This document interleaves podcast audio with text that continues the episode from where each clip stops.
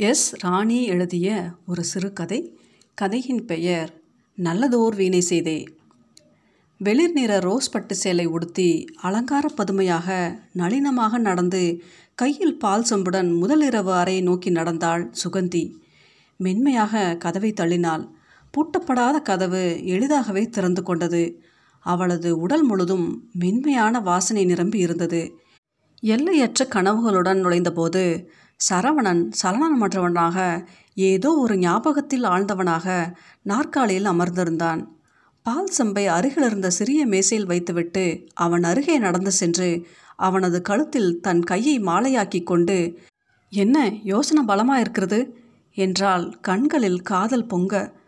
அவளது கையை எடுத்து விட்டு கொண்டே உனக்கு கொஞ்சம் கூட வெட்கமா இல்லையா? என்றான். அவள் சிறிது சப்தமாக சிரித்து விட்டாள் அந்த சிரிப்பினிடையே அவனை பார்த்து எதுக்கு வெக்கப்படணும்? கடந்த நூறு நாட்களாக உங்களோடு பேசி பேசி எனக்குள் இருந்த எல்லா வெட்கமும் போய்விட்டது என்றால் கொஞ்சலாக. அவன் கன்னத்தை வருடியபடி நான் இதை சொல்லலை. காலையில் நடந்த நிகழ்ச்சியை தான் சொல்கிறேன் என்றான்.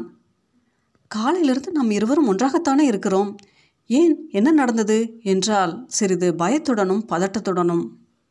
நல்லா யோசிச்சு பாரு. காலையில் மியூசிக் பார்ட்டி நடந்தது இல்லையா?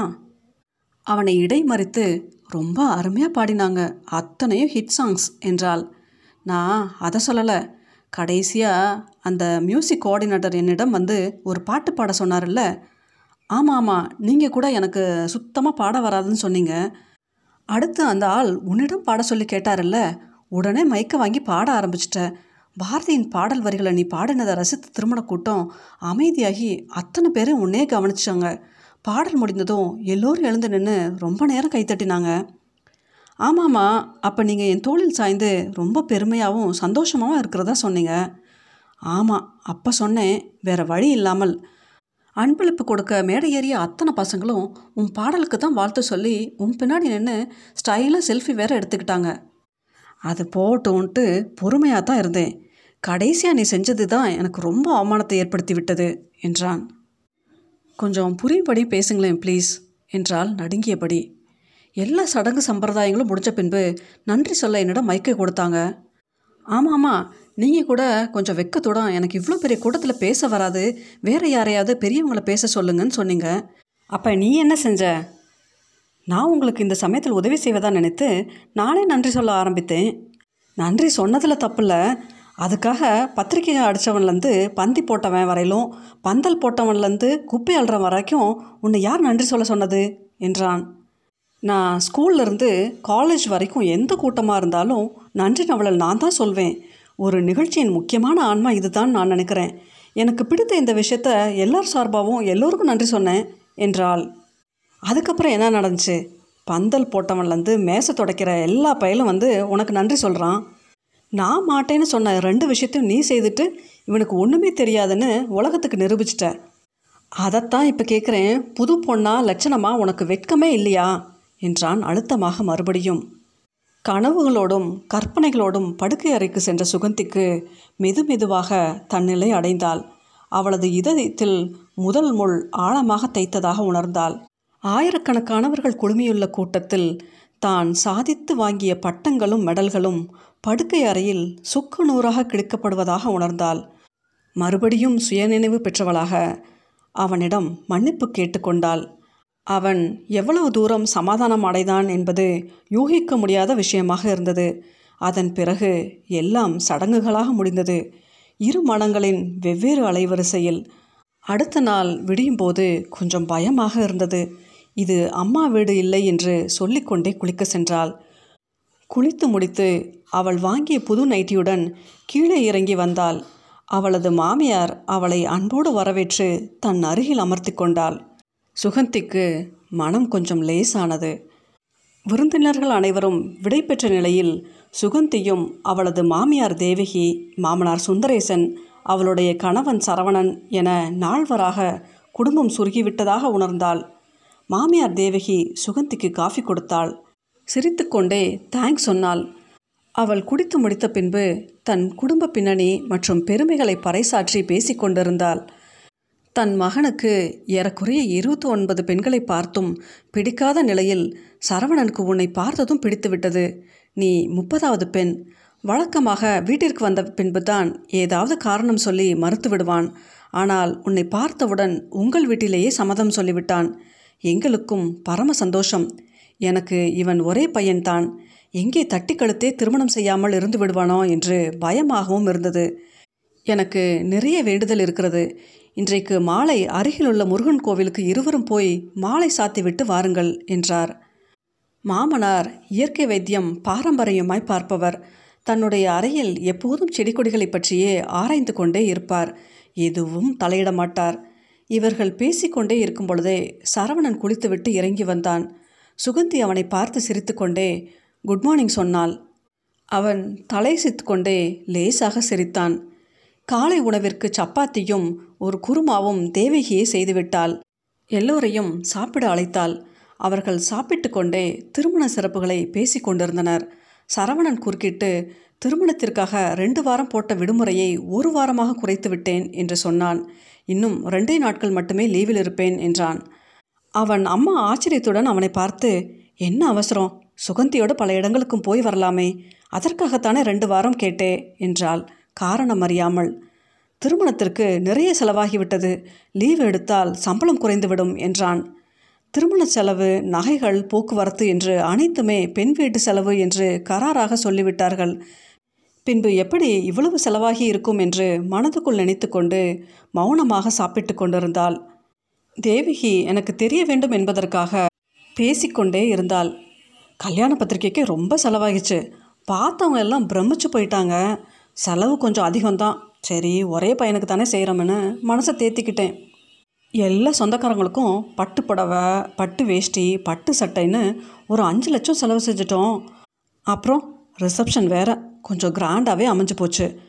எல்லாம் சேர்த்து ஒரு பத்து லட்சம் கடன் ஆயிடுச்சு பாவம் சரவணன். எப்படி சமாளிக்க போகிறோனோ தெரியல என்றாள் கவலையுடன். சுகந்திக்கு இவற்றை கேட்டபோது பயம் கவ்வியது. தன்னுடைய வீட்டிலிருந்து எதுவும் கேட்டு விடுவார்களோ என்று நினைக்கும் பொழுதே அவருடைய அப்பா சொன்னது ஞாபகம் வந்தது. மாப்பிள்ளை வீட்டர் கேட்ட எல்லாத்தையும் செஞ்சுட்டேம்மா. மனம் நிம்மதியாக இருக்குது என்ன? கடன் அடக்க இன்னும் ரெண்டு வருஷம் ஆகும் அதன் பிறகு தான் அவன் தங்க ரேகாவை பற்றி கொஞ்சமாவது யோசிக்கணும் என்று சொன்னார். அன்று மாலை சுகந்தியை கோவிலுக்கு அழைத்து சென்றான். இருவரும் பைக்கில் சென்றனர். அவளது நெருக்கம் அவனுக்கு மகிழ்ச்சியையும் மன அமைதியையும் கொடுத்தது. இருவரும் சென்று சுவாமி தரிசனம் முடிந்து திரும்பும் பொழுது ஒரு ஹோட்டலின் முன்பு நிறுத்தினான். அவள் பின்தொடர்ந்தால் அவர்கள் இருவரையும் ஹோட்டல் சீருடை அணிந்த ஒருவர் வரவேற்றார். அவனுக்கு பிடித்தமான ஒரு இடத்தை தேர்வு செய்து இருவரும் அமர்ந்தனர். மெல்லிய ஒளியில் சுகந்தியின் முகத்தையே பார்த்து கொண்டு அமர்ந்திருந்தான். ரொம்ப அழகா இருக்கே என்றான். அவள் புன்னகை மட்டும் சிந்தினாள். மெனு கார்டை கையில் ஏந்தி உனக்கு என்ன பிடிக்கும்? என்றான். எனக்கு எல்லாமே பிடிக்கும் என்றாள். அவன் கொஞ்சம் யோசித்துவிட்டு முதன்முறையாக வந்து இருக்கோம். உன்னுடைய தேர்வு என்னவென்பதை சொல் என்று மெனு கார்டை இவளிடம் தள்ளினான். எனக்கு ரொம்ப பிடித்தது ரவா ரோஸ்ட் என்றால் மெனுவை பார்க்காமலே. எனக்கு அது சுத்தமாக பிடிக்காது. வேற ஏதாவது சொல் என்றான். கொஞ்சம் கவனமாக. நீங்களே சொல்லுங்கள். எதுவானாலும் ஓகே தான் என்றாள். அவன் எதிர்பார்த்த பதில் கிடைத்த மகிழ்ச்சியில் அவனே பிடித்தவற்றை வரவழைத்தான். சுகந்தி சலனமில்லாமல் சாப்பிட்டு முடித்து வெளியில் வரும்பொழுது உனக்கு ஏதாவது வாங்க வேண்டுமா? என்றான். இப்போது எதுவும் தேவையில்லை என்று சொல்லிக்கொண்டே ஹோட்டலின் வெளியில் உள்ள புத்தகக் கடையை நோட்டமிட்டாள். அவள் ஒரு புத்தகப் புழு. புத்தகங்கள் இல்லாமல் அவள் இருந்ததே இல்லை. தான் படிக்க விரும்பி தேடிக்கொண்டிருந்த ஜெயமோகனின் அறம் அங்கு அடுக்கப்பட்டிருந்தது. மெதுவாக அவ்விடம் சென்று புத்தகத்தை கையில் எடுத்து விலையை நோட்டமிட்டாள். உனக்கு தேவையென்றால் வாங்கிக்கொள் என்று அதற்குரிய விலையை கொடுத்துவிட்டு புத்தகத்தோடு வந்தான். சுகந்திக்கு மனம் லேசாகி மேலே பறப்பது போல் இருந்தது. ஒரு வாரம் விடுமுறை மகிழ்ச்சியாகவே நகர்ந்தது. ஒவ்வொரு நாளும் பல விஷயங்களும் மறைமுகமாக உணர்த்தப்பட்டது. அவள் பகலில் நைட்டியோடு நடமாட அவர்கள் விரும்பவில்லை. தினந்தோறும் புடவையை சுற்றி கொள்ள வேண்டும் என்று நினைக்கும் பொழுதே அலுப்பாக சிறையில் இருப்பது போல் இருந்தது. வீட்டிற்கு செல்லும் பொழுது அம்மாவிடம் சொல்லி சாதாரண புடவை எடுத்து தர சொல்ல வேண்டும் என்று நினைத்து கொண்டாள். சில சமயங்களில் சரவணன் நாம் இருவரும் மனம் விட்டு பேசி ஒருவரை ஒருவர் நன்கு புரிந்து கொள்ள வேண்டும் என்று சொல்லி ஆரம்பிப்பான். அவனுடைய கனவுகளையும் ஆசைகளையும் மட்டுமே கூறிக்கொண்டே இருந்தான். அவனுடைய கனவுகள் முழுவதும் அவளுக்கு முழு மனப்பாடம் ஆகிவிட்டது. காலை எழுந்தவுடன் பக்தி பாடல்கள் கேட்டவுடன் இளையராஜா இசையை கேட்டுக்கொண்டே வேலை செய்வாள். இது சரவணனுக்கு எரிச்சலை கொடுத்தது. நான் ஆஃபீஸ்க்கு போன பிறகு கேட்டுக்கொள் இப்போது நிறுத்து என்று ஒரு முறை அதட்டலுடன் கூறவும் அவளுக்கு அழுகை முட்டிக்கொண்டு வந்தது. அவளுக்கு பிடித்த பாடல் நடனம் எழுத்து முற்போக்கு சிந்தனை எழுத்தாளர்கள் அறிஞர்கள் என்று பேசுவதற்கு ஏராளமான விஷயங்கள் இருந்தன. ஆனால் அவனிடம் எதிர்கால திட்டம் பணம் கேட்பது வீடு கார் இவை மட்டுமே இடம்பெற்றன. ஒவ்வொரு நாளும் அவளது ஆசைகள் நிராசையாகிக் கொண்டே வந்தன. ஆடைகள் உடுத்தவும் உணவு உண்ணவும் ரசிக்கவும் சிரிக்கவும் பழகவும் அவர்கள் வீட்டு பழக்கப்படி பழக்கப்படுத்த அவளது மாமியார் முயற்சி செய்து கொண்டே இருந்தாள். அவளது அப்பாவும் அம்மாவும் தினந்தோறும் ஃபோன் செய்து நலம் விசாரிப்பார்கள். அப்பா கேட்பது சந்தோஷமாக இருக்கியா? மாப்பிள்ளை உன்னை எப்படி வைத்துக்கொள்கிறார் என்று கேட்பார். நானும் முடிந்தவரை உங்கள் பெண்ணுக்கு நீங்கள் தேர்ந்தெடுத்த சாய்ஸ்பா எப்படி தோத்து போகும்? என்று சொல்லும் பொழுதே தொண்டையில் ஏதோ அடைப்பது போல் உணர்ந்தாள். தினந்தோறும் ஏதோ நாடக ஒத்தியைப் போல் தன் பெற்றோரிடமும் தங்கையரிடமும் நடித்து கொண்டே இருந்தாள். ஒரு நாள் சரவணன் நல்ல மூடில் இருக்கும் பொழுது தன்னுடைய வீணை அரங்கேற்றத்தை பற்றி கூறினாள். அவனும் பரவாயில்லையே வீண அரங்கேற்றம் பண்ணும் அளவிற்கு நீ கற்றுக்கொண்டதை சொல்லவே இல்லையே என்றான். நீங்கள் என்னை பற்றி கேட்கவே இல்லையே என்றாள். சற்று யோசித்துவிட்டு இப்போ சொல் கேட்கிறேன் என்றான். காற்றடித்த பலூனை ஊசி கொண்டு குத்தினால் வெளிப்படும் காற்றைப் போல் தான் வாங்கிய அத்தனை பட்டங்களையும் மடல்களையும் தன்னுடைய எதிர்கால கனவுகளையும் விவரித்து கொண்டிருந்தாள். அவனது கண்கள் அகல விரிந்து கொண்டே இருந்தது.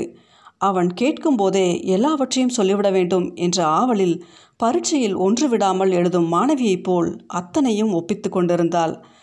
சரவணனின் மனமோ தன் ஈகோவை தட்டிவிட்டு எந்தெந்த விஷயங்களுக்கு சுதந்திரம் கொடுத்தால் தான் பாதிக்கப்படுவோம் என்பதை மனதுக்குள் கணக்கிட்டு கொண்டிருந்தான். அவள் முடிக்கும்போது பரவாயில்லையே ஒரு பல்கலைக்கழகத்தை தான் கல்யாணம் பண்ணியிருக்கேன் என்று சிரித்தவாறு கூறினான். அவனது பாராட்டில் மயங்கிய சுகந்தி தான் வீணை வாசிக்காமல் இருந்ததே இல்லை. இப்படி வாசிக்காமல் இருப்பது ரொம்ப மனதுக்கு வருத்தமாக இருக்கிறது. வீணையை அனுப்ப சொல்லி அப்பாவிடம் சொல்லட்டுமா? என்றாள். அவன் திடீரென்று தன் குணத்தை மாற்றிக்கொண்டு திட்டத் தொடங்கினான்.